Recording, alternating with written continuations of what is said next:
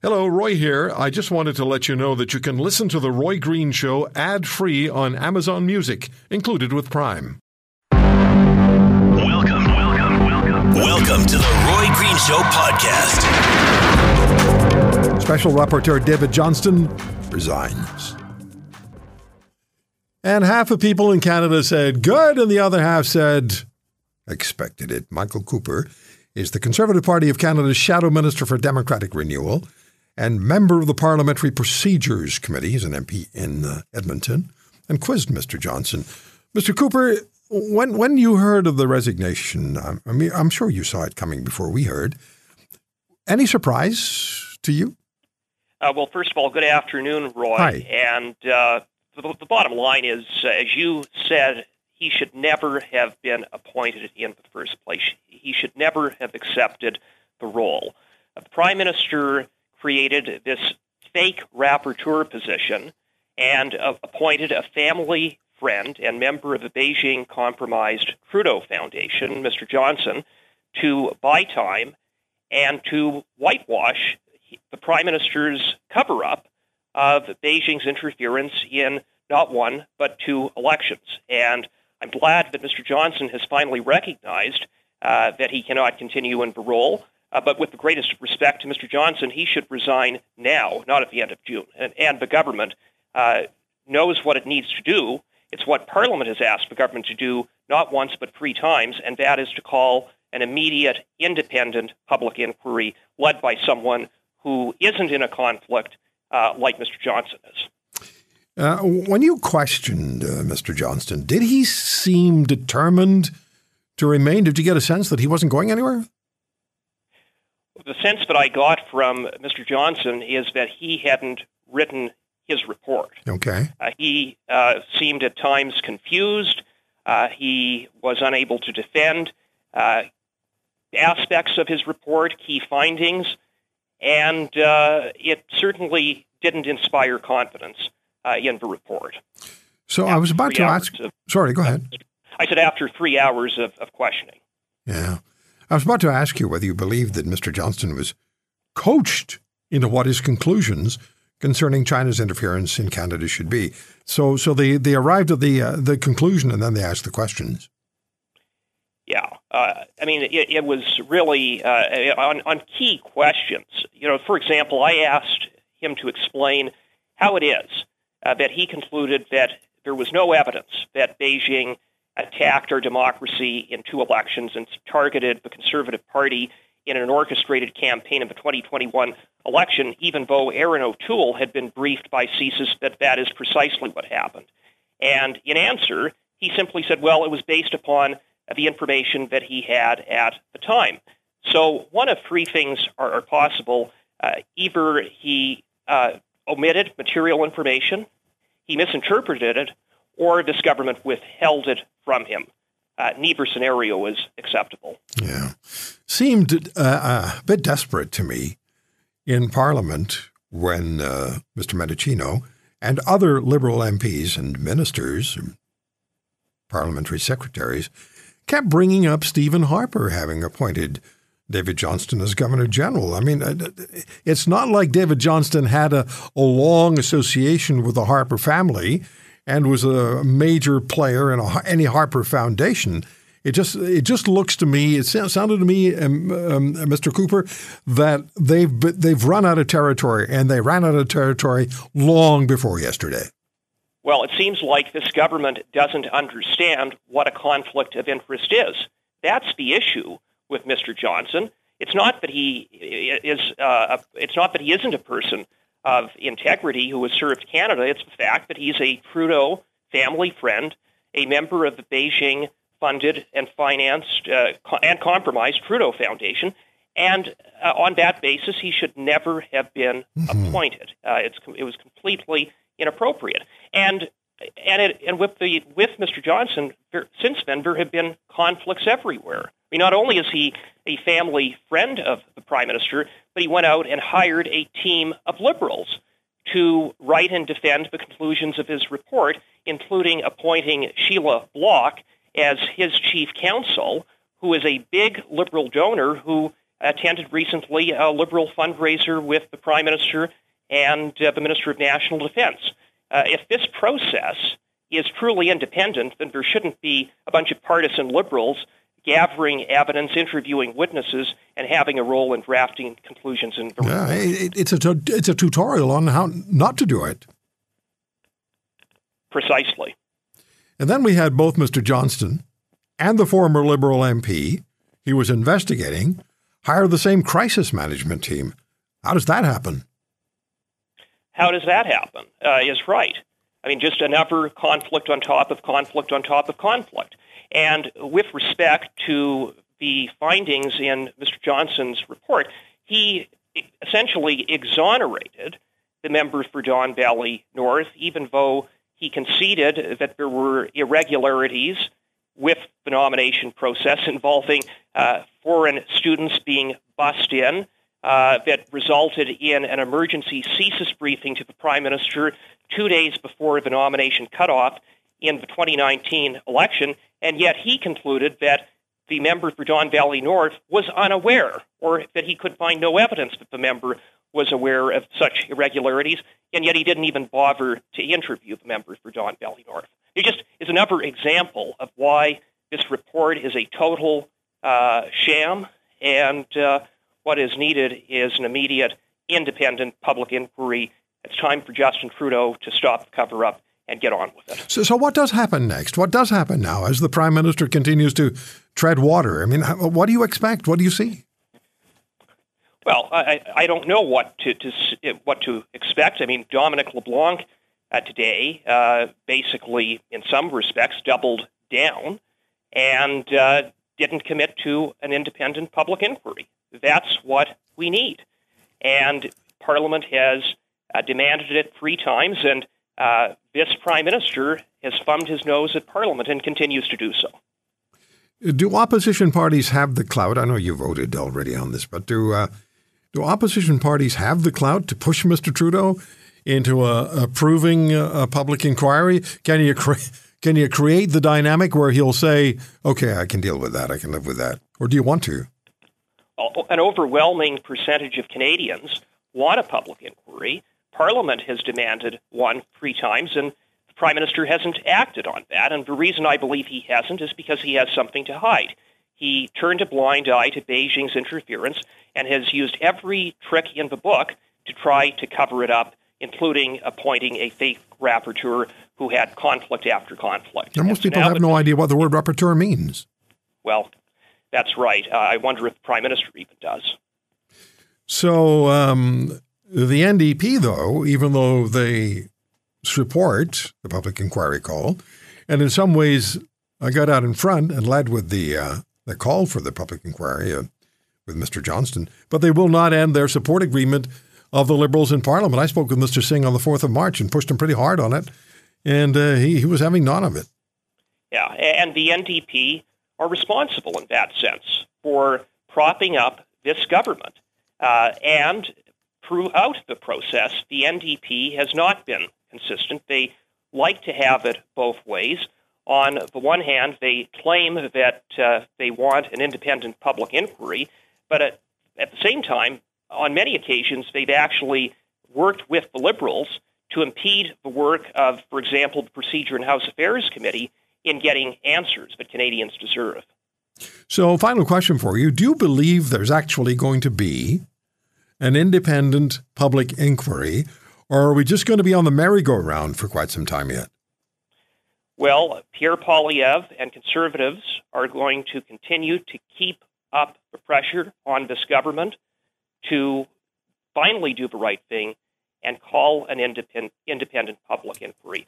And the notion that this somehow can't be done on the basis of national security issues is patently absurd. It has been done before, including the Air India inquiry as well as the Arar inquiry. Uh, it, both of those inquiries arguably had national security issues that were more sensitive uh, to this. And so there's no reason why it shouldn't happen, and there's no reason why it should take an extended period of time to have uh, an inquiry and to get a, a final report so that Canadians can get the answers that the Prime Minister has been doing everything in his power to stop, to prevent Canadians from seeing. I still want to see a public inquiry into the SNC Lavalin situation and Jody Wilson Raybould's interference by Trudeau, for which he was convicted by his personally selected ethics commissioner. But I, that's probably not going to happen. The, the only the first prime minister to have been found guilty twice of breaching the confidence. Yeah, and, and, and the one time, he, the one time he selected his own ethics commissioner, which was in violation of the parliamentary law. Homelessness in Canada, the growing fear and the reality of homelessness. Homeowners facing major mortgage increases. If you have a variable mortgage, the um, interest rate, Bank of Canada interest rate just went to 4.75%. Rents are hugely more expensive and rental properties are dwindling in number. Tim Richter is the founder and CEO of the Canadian Association, Association rather, to End Homelessness. And uh, he joins us on the Roy Green Show. Tim, thank you for taking the time. Is the issue becoming more difficult? Is it become homelessness becoming more of a national concern than it might have been the last time you and I talked? Yeah, you know, Roy, uh, good afternoon. Great, Hi. great uh, to be here. I'm glad to be able to chat with you about this. Yeah, you know, uh, there's some new data since the last time we chatted. New federal government data shows that uh, homelessness has increased between 2018 and 2022 by about 12 percent, which means 263,000 Canadians will experience homelessness this year at least, and I think that's probably an underestimate. And you know, to put that into context as we watch wildfires ra- ravaging the countryside in, in, in Canada, that that number is uh, actually bigger than the biggest natural disasters in Canadian history. Yeah, so the same, you know, the number of people being unhoused is equivalent to our largest natural disasters, and there's there's not the commensurate reaction to it. Yeah, we'll talk wildfires later on the program today. By the way, so is it possible that Peter, who's been living in his car for four weeks, owned his own business, and during COVID, things went south. He lost the business. He's hmm. 60 plus, trying to find work. We may have been able to connect him with a prospective employer. I'm not sure yet. But is it possible that Peter and Bill, who'll be joining us from British Columbia, he and his wife are both working. They're living in their car, have been living in their car for a year and a half. They just can't make the connections between their personal economy and how much it's going to cost to get a, a place to live. Is it possible that, that, that Peter and Bill fall through the cracks and really aren't defined as being homeless? Yeah. Well, a lot of uh, a lot of people who experience homelessness don't touch systems. You know, they're they're like uh, those two gentlemen that you referred to who are uh, making you know doing their best to keep their heads above water, but don't you know they don't enter the shelter system. They don't contact uh, some of the mainstream services, and and you know what you're seeing here is really just the cost of rent being just too high. These these folks are working and yeah. they're working hard and they're doing their best, and um, you know rent has gone up in a lot of communities over thirty percent year over year. Like yeah. that's not not sustainable. I'm getting emails, received emails over the past few days from people who are living exactly that way. They sent emails. We're not like Peter living in our cars yet, but we're close. And if our rent goes up another three, four, five hundred dollars, we will have no choice but to move in with our families if we can, couch surf if we have to, or live in our vehicles if that's the only other resort, because we cannot afford with the cost of living increases and the interest rate increases, we cannot afford to maintain our rental property. I've also heard from home, homeowners, um, Tim, who have said essentially the same thing. Our, um, our, our, our mortgages have gone up so massively, we don't know how to live here anymore. Mm-hmm. But maybe at least they have some equity in their homes, potentially. Yeah, well, and and you know you've heard of trickle down economics, so this is trickle down misery, right? Yeah. As yeah. as more people can't afford their mortgages, there you know some will some may lose their homes or be forced to go into the rental market. Those that means there's more people in a rental market that is shrinking, right. not growing in many ways. Canada needs 1.74 million units of uh, rental housing uh, in the next 10 years to restore affordability in the last 30 years, Canada's only built 530,000 units. I mean, you know, we, we have a, a huge problem, and as more people go into the rental market, they're, the people who uh, have less ability to pay more get pushed out the bottom, right, and end up living in the cars. So, what eases the pressure? Do we have to count on interest rates coming down, on inflation slowing down and and uh, and uh, and uh, becoming lesser? Mm-hmm. Um, is that is that what we have to wait for, or is there opportunity? And I don't like to look to governments for solutions for everything, but is there opportunity for governments to step in and at least provide some? Well, make it make it so that people don't have to make the decisions they're making in 2023. Yeah, well, governments absolutely have to step in in this circumstance, but governments alone can't do it, right? The scale so there's there's two things. One, we have to deal with the crisis in front of us. In the short term, you know, there's governments can provide rent relief to individuals who are at risk, and that would prevent their homelessness, prevent them from getting pushed out of the rental market into their cars and onto the streets. Right? The United States, the Biden administration has kept eviction eviction rates in the U.S.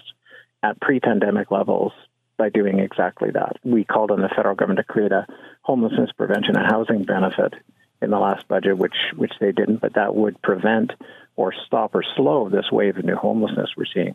But in the long run, we need to build more housing. We need to build a lot more rental housing, and we need the private sector and the government engaged, right? And um, you know, Canada has in the past built a lot of rental housing, um, but is not doing so today. So, why not? Why, why isn't it happening? Well, in the, it, it's in the in the 70s and 80s, the federal government uh, had measures like accelerated capital cost allowance that incented private sector construction of rental housing, much of which is what people are living in today. They built 200,000 units in in about uh, eight years under a program called the MURB program. Mm-hmm. Um, but you know that ended in the 80s. Uh, they stopped building affordable housing, and you know the economy grew and the housing didn't keep up right? And so now we're in a situation we have a dire lack of, of housing. So, you know, we got to find a way to keep people in their homes. We need to find a way to build more and find a way for, to keep the problem from getting worse. We're actually losing rental, affordable rental housing faster than we're building it in Canada. Tim, how can our uh, listeners reach the Canadian Association to End Homelessness? How do they reach you? Yeah. Uh, our website is caeh.ca. Uh, check that out, and, and you can reach out to us anytime. But, you know, the best thing your listeners can do right now is call their members of parliament. Demand that the federal government take some action, demand that the provincial governments take some action, because they're all standing around watching this thing unfold. It's like watching the wildfires and doing nothing about it. There's national outrage in this country, and you're aware of it clearly, over the moving of Paul Bernardo from Millhaven Maximum Security Prison in Ontario to a medium security institution in Quebec where mainly sex offenders are incarcerated. It's it's a very disturbing situation, and it's not one we haven't seen before. This was happening in the early 90s, and then public anger over the justice system required the government to make changes. The situation now is, and Scott Newark has told us this, is sliding back. We're going to be speaking with Tim Danson, the lawyer for the French and Mahaffy families, later this hour about the uh, Bernardo situation. But we're going to speak now with Don Edwards. And if you recognize Don's name, he's a former NHL star goaltender with the Buffalo Sabres, the Calgary Flames, Toronto Maple Leafs, and Team Canada. And he's writing a memoir with the working title After the Game Victim of Violence. Don Edwards' parents were brutally murdered by George Lovie in 1991 in Hamilton. I remember it very well. I got to know the Edwards family then, and we stayed in touch. Lovie was sentenced to 25 years in prison prior to parole eligibility. Well, in 2013, the parole board extended day parole to Levy, and now Levy's permitted four nights a week. That's the last report I had. Four nights a week at his own apartment. And Don Edwards and his family fear that full parole is next for Levy, who they fought relentlessly against being released. They, they fear Don Lovie, and he's threatened the Edwards family. And he's repeatedly, by the way, been assessed as a continuing threat to reoffend. But the parole board, I guess they know best. Don, how are you? I'm great, Roy. So great to hear from you after your health scare. I'm glad you're back on the air. Thank you. Thank you, Don. Uh, I, I, intentionally stayed away from describing what Lovie did and when he did it on that day. Um, those of us in, were in Hamilton at the time and, and got to know you and, and your family remember well. How much, uh, how, how would you describe that day and what George Lovie brought to the Edwards family, the disaster he delivered to your family? Well, it just wasn't that day, Roy. It was the days leading up to that day. As you know, um, my sister Michelle was raped and sexually assaulted um, about a month before that occurrence. And he was let out by the Justice of the Peace on the condition he stay away from Michelle and the Edwards family. That never happened. Uh, he violated that condition. And, uh, and then all of a sudden, on that dreadful day, um, you know, I get a phone call uh, at about five to eight in the morning from my brother-in-law Terry Smith, uh, notifying me that my mother and father had murdered. So let's fast forward to today. We'll we'll move around a, a bit here, Don, if you're okay with that. What is Lovie's status now? What is he? Is it is it still the the the, the four nights in his own apartment that the parole board has decided he has somehow earned? Well, the parole board is now granting him conditions that he's able to go and visit certain regions. He just recently received permission to um, go to uh, Brantford, which was an area that we um, highly attested, as you know, for people from the Hamilton area. Um, I played my minor hockey, met our family, grew, you know, raised family in the Caledonia area. Um, my wife is from Caledonia. And uh, as you know, Brantford is virtually, you know, a 10 minute drive away. Um, just recently, he received permission to go to Ottawa. So he's receiving more and more permission to um, venture away from Sudbury, where he's been, you know, received parole. And uh, they slowly begin to drop the curtain and unsuspecting to us, um, they're granting him more and more leeway which is a great concern to us. He's asked to go to Hamilton. He's asked to go to Grimsby, which is you know right next door to us. Um, my sisters. Um, he is a threat to us. There's no doubt about it. This all started in 2011 at his first parole board hearing. Another time in which, um, as you know, in the trial, his uh, murder trial, that he refused to take the stand after being, um, uh, you know, uh, cross-examined by Alexander Paparelli, yes. the yeah. um, assistant crown attorney in Hamilton. And uh, he was only interviewed by her for about 30, 35 minutes. We broke for lunch. He refused to take the stand. We came back from lunch. This set Canadian history. And then we go to our first parole board, board hearing in, um, uh, two, in uh, 2011 in Gravenhurst. And uh, once again, we read our victim impact statements. We got done that, and he refused to come back into the parole board hearing. So um, it's quite, um, we've documented it quite uh, literally um, many, many times that he manipulated the Parole Board of Canada. He manipulated Corrections Canada on his uh, rehabilitation. And uh, we really believe that the manipulation of the Corrections Canada and the Parole Board of Canada continues. He, he has also continued to threaten your family, yes? Uh, to some degree, um, just by the areas he wants to come and go to visit.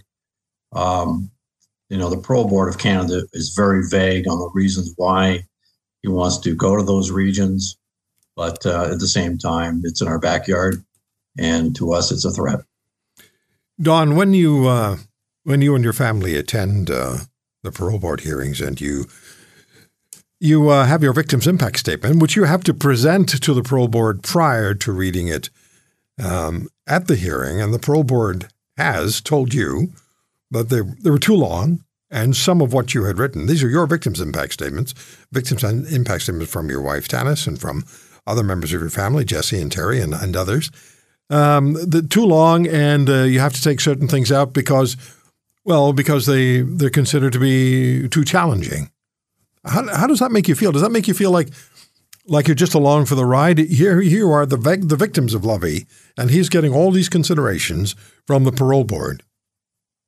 He gets every consideration, Roy. The sad thing about this all is that you know we bleed our hearts in writing the statements to begin with. Mm-hmm. And it, it's very difficult. Many of us struggle from post traumatic stress disorder from the uh, incident of March 21st, uh, 1991, yeah. and before that, with my sister especially. Um, so when we write these things, they're very tough, but we write them from our heart. Uh, they're not something passive, uh, they're very uh, uh, straight on. And many times the Parole Board of Canada have come back to us and said, you have to modify them they strike things that we can't read. Uh, but at the same time, as we do that, the fight not only is with Lovie, the fight is also with the Parole Board of Canada because it's a uh, very liberal uh, parole board. And for the most part, it's like they want to move any uh, serious or convicted felon of, of danger to society back into society and at the society's um, fear and uh, concern. So we, in many ways, we've, as you know, we've been fighting for many, many years. The fight doesn't go away. I'm sure at some point, um, you know, we'll have to be at another parole board hearing to be able to do one last time because it seems like the parole board is really moving this along to give him 100% freedom. Don, I, I have in front of me correspondence that was sent to uh, your family by the parole board August 20th, 2019, email that was sent to you, two pages long, telling you what was wrong with your victim's impact statement. Two pages. It, it's, it's, it's outrageous. And, and uh, it's absolutely outrageous. It's your victim's impact statement. And here's the Parole Board of Canada delivering a two page letter to you telling you what's wrong with your victim's impact statement. You can't say this, you can't say that. It's too long. Oh, thank you, by the way, for your revised shorter version. And we can add in brackets if you hadn't done that, we would have done it for you. It's it's, it's um it, it's like we, they put handcuffs and uh, muzzles on us uh, to uh, quiet ourselves. The problem is with that, Roy. It's real simple. Is that uh, um, they want to just go away. They seem to want to move uh, serious offenders along in the uh, system. And uh, the bottom line is real simple: is that uh, the the, the, um, scales have uh, are in balance now. We uh, have lost many rights. We don't have the freedom of speech that we should. Um, for the pro board to be telling us what we should be saying is totally wrong. You must imagine, and when I say this, is that you know, there's tremendous anger in our family as well as with any uh, family that has been a victim of violence. I mean, the struggles we've gone through, the devastation in our lives that we've had to overcome, the battles we've had in overcoming um, issues with our medical, with our personal medical history, um, both physical and mental. And yet they seem to want to uh, restrain us from uh, speaking openly about that and uh, it really becomes a situ- situation that our um, words of our victim impact statements fall on deaf ears. Yeah. The, the the story that was done there was a story written uh, Sean Fine wrote a great piece uh, about about you Don earlier in the year in the Globe and Mail, and and in it you uh, you talked about you were so proud to wear the Team Canada sweater, but after what's been going on with Lovie, and the parole board and how you and, you and your family have been treated, it, it sours that that good feeling. Yes, does, does is that how you feel? Absolutely, Roy. You got to understand too that with Team Canada, you know, uh, I was picked to play for Team Canada, and then when I got to the cutdown, I was released uh, one of the last three releases. And then when Billy Smith got hurt, I was called back. I went back and I played the semifinal game against Russians. And when they played the national anthem in the Montreal Forum, um, standing in front of the creases. I always did. I had tears coming down because I was so proud to represent Canada, but most importantly, for the all the sacrifices my mother and father and my family, my family had given to me to allow me to do that. But uh, you know, that quickly changed in 1991 when we began to, you know, truthfully learn the real justice in Canada. Um, it impacted our family far beyond anyone could ever imagine. And uh, it really left a bitter taste in my mouth. So, the justice system, as you know better than most, will argue that uh, release programs for violent individuals are required. I've heard that a thousand times and more, including murderers like Lovie, and I have great concern that Bernardo, by being moved from Millhaven to this medium security prison in Quebec, where it's difficult to get information because, well, it's just hard to get information out of Quebec. Uh, I just worry that that's a step down program for, for Bernardo. But they'll argue that the release programs for violent individuals including murderers, including Lovie, are carefully supervised, and it's all done incrementally. I'm sure they've made that argument to you. Um, I would say that's bullshit, Roy. And the bottom line is real simple: is that when uh, Lovie was given some day passes to visit some areas, whether it be family or whatever else may be, um, that was supposed to be be wearing ankle uh, bracelets to know where he was. But we quickly found out, as my sister Jessie did, because she's been on top of this is that the police department in Brantford did not have a, a division. In fact, because of their non-funding or lack of funding, they were not able to track anybody uh, in the town of Brantford anymore. And that very much is the same thing in the town of Hamilton now, the city of Hamilton. Um, you know, they've lost a lot of their funding um, through government uh, cutbacks. So, yeah, they might be wearing ankle bracelets, but the police forces in particular cities that have lost the funding or had to cut funding uh, really do not know where they are. Don, is there a is there a, date? Do you have an idea of a date for the publication of your book? Um, I'm trying to work. You know, Roy, it's very tough for me. I've you know I've got about sixty percent of it done now. Um, it's very hard for me because I write and then I have to take a break. Yeah. Uh, because my post traumatic stress disorder takes over a little bit. Of I have course, to, you know, I start you know, it bothers me for a day or two and I have to step back to really grab myself. Um, I've struggled with it since 91. Um, uh, and I was di- diagnosed with it shortly thereafter, uh, the murders. Um, the bottom line is real simple: is it, it's not an easy book to write, but I plan to pursue it and finish it. I plan, hopefully, in the next year that it will be done. It's graphic. It's it's to the point. It's from my heart. There's no hiding facts. Um, it's hardcore um, situations that we experienced, uh, what we went through. Um, you know, it's just something that, you know, when you look at the French family, the Mahaffy family, whatever, which my sister has sat on their boards, and as you did as well. Um, of violence, for this, uh, for the most part, all share the same values, uh, the same care, um, concerns. Um, they also um, bolster and try and support each other in the best ways they can because they, you know, the devastation each family experiences, everybody is a little different, but it's many ways the same. And the, the bottom line is real simple: is that uh, the pain has never gone away from us. It never will. Um, we lost, uh, you know, I lost two great parents. My grand, my children lost two great grandparents or, or grandparents, and uh, you know, just two wonderful people in the community that just dedicated their heart to helping others. The issue of wildfires. And over the last days, particularly, in various centers across North America, we've seen the uh, the smoke and the haze over cities um, in many areas of the United States, and in many areas of Canada. It was uh, it was a real challenge, health challenge, to be outside because of the content of the wildfire smoke. Some people took it seriously. Other people just shrugged. Professor Michael Mehta joins us, Geography and Environmental Studies professor at Thompson Rivers University in Kamloops, British Columbia, on wildfires in this country, public perception of risk, air quality and health, disaster preparedness, and lessons learned from previous wildfires. Professor Mehta, thank you very much for the time. Do we even know what the lesson is we should be learning? Well, I think we do, Roy you know, Western Canada and the Western United States has been going through a lot of these things for uh, almost 10 years now. And it's just cascading uh, to other parts of the, uh, the continent and, of course, around the world. And I think one of the main lessons that we're going to learn, and we can unpack this if you like, is that uh, in the past, uh, disasters, natural hazards were very localized.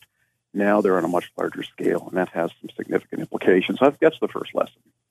So, so talk to us, please, about what the the dangers, the really clear and evident dangers are of the smoke from wildfires that people need to be aware of and need to prepare for. Well, wildfire smoke is very similar to the kind of smoke that you get if you sit around and smoke a campfire. You might have heard that analogy before. It's very cigarette similar to the composition of cigarettes. And of course, it's very similar to diesel emissions and the well known toxicological characteristics with that smoke cancer, lung disease, heart disease, strokes, reproductive impacts on um, developing fetuses. I mean, the list is, is extensive. It's the number one environmental health hazard on the planet. Uh, World Health Organization estimates that about 7 million people around the world died every year. In the past, a lot of those people were in the developing world. Uh, that is shifting to the developed world as we uh, have seen uh, mortality rates and cancer rates increase from these kinds of things in countries like Canada. So we, we might have adopted a, an out of sight, out of mind attitude, but it's, it was difficult, impossible really, to uh, have it out of sight. I mean, we may not have seen it in front of our own eyes, but we saw it on our screens, whether it be television or whether it be our our uh, tech screens. Um, so it really it's a it's a it's a real deal. How does this year compare to previous years? Well, if you look at it on a North American wide level, it, it, it's considerably uh, more extensive. Uh, there's a lot of pollution, obviously, uh, across much of the continent at this point.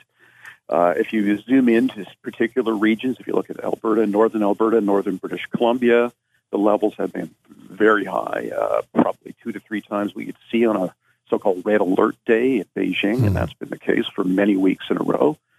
And if all trends uh, are, are, are, indicative of what's going to happen, I think we're going to have um, this kind of pattern throughout the summer. It's going to ebb and flow in many different parts. So we, we we're in new territory here in many respects, North America. So there are people in this country, across this country, who uh, ignored the warnings or weren't able to heed the warnings because of what they have to do for a living, perhaps. We're going to be sick, maybe sick now because of what they well, what they breathed in. Yeah, a lot of them are going to have short term um, sort of acute uh, effects. Uh, some of those effects will be temporary. Some of them won't the uh, the sad thing about these exposures that is that they're lifetime cumulative. The body is unable to eliminate completely a lot of the very small particles, uh, the so-called PM 2.5 size particles that are in these uh, wood smoke uh, products. And as a result, they, they build up in organ systems, they build up in the brain, and they do a lot of damage. They create some genetic damage as well. So it uh, it may not be obvious to you, you know, today that you know you, this is something that will affect you, but the more it happens, the more likely you are to develop things like COPD and heart disease going forward. It can lead to hardening of the art- arteries, for instance. Mm. Uh, kidney disease, uh, lots of research done on type 2 diabetes and air pollution all around the world. So, yes. Uh, final thing then. We have a lot of people listening to us across this country. What's what do they need to keep in mind? So this happens again, or or the current wildfires create another you know major smoke issue that hasn't gone away completely. Uh, what what what do people need to keep in mind most fundamentally? They can't trust their senses necessarily. Uh, it may smell clean and it may look clear, but that doesn't necessarily mean it's the case. You have to rely upon sensor networks. They're the only true valid way to detect these sorts of things. One of the sensor networks that I uh, have set up in BC, but it's also global, is uh, one called Purple Air. And you'll find Purple Air has uh, a lot of very sort of high resolution local sensors around the country. Uh, so you'll be able to zoom in on specifically what's happening in your area. It'll give you a color code of the risk. And, you know, you need to stay indoors, unfortunately, or you have to wear one of these N95 masks. I know a lot of people don't like that idea, but it is the front line of defense. And, of course, for your indoor air quality, because a lot of that pollution will come inside anyway, HEPA filtration is your first line of defense. Thank you for listening to today's podcast. If you want to hear more, subscribe to The Roy Green Show on Apple Podcasts, Google Podcasts, Spotify, Stitcher, or wherever you find your favorites. And if you like what you hear, leave us a review and tell a friend. I'm Roy Green. Have a great weekend.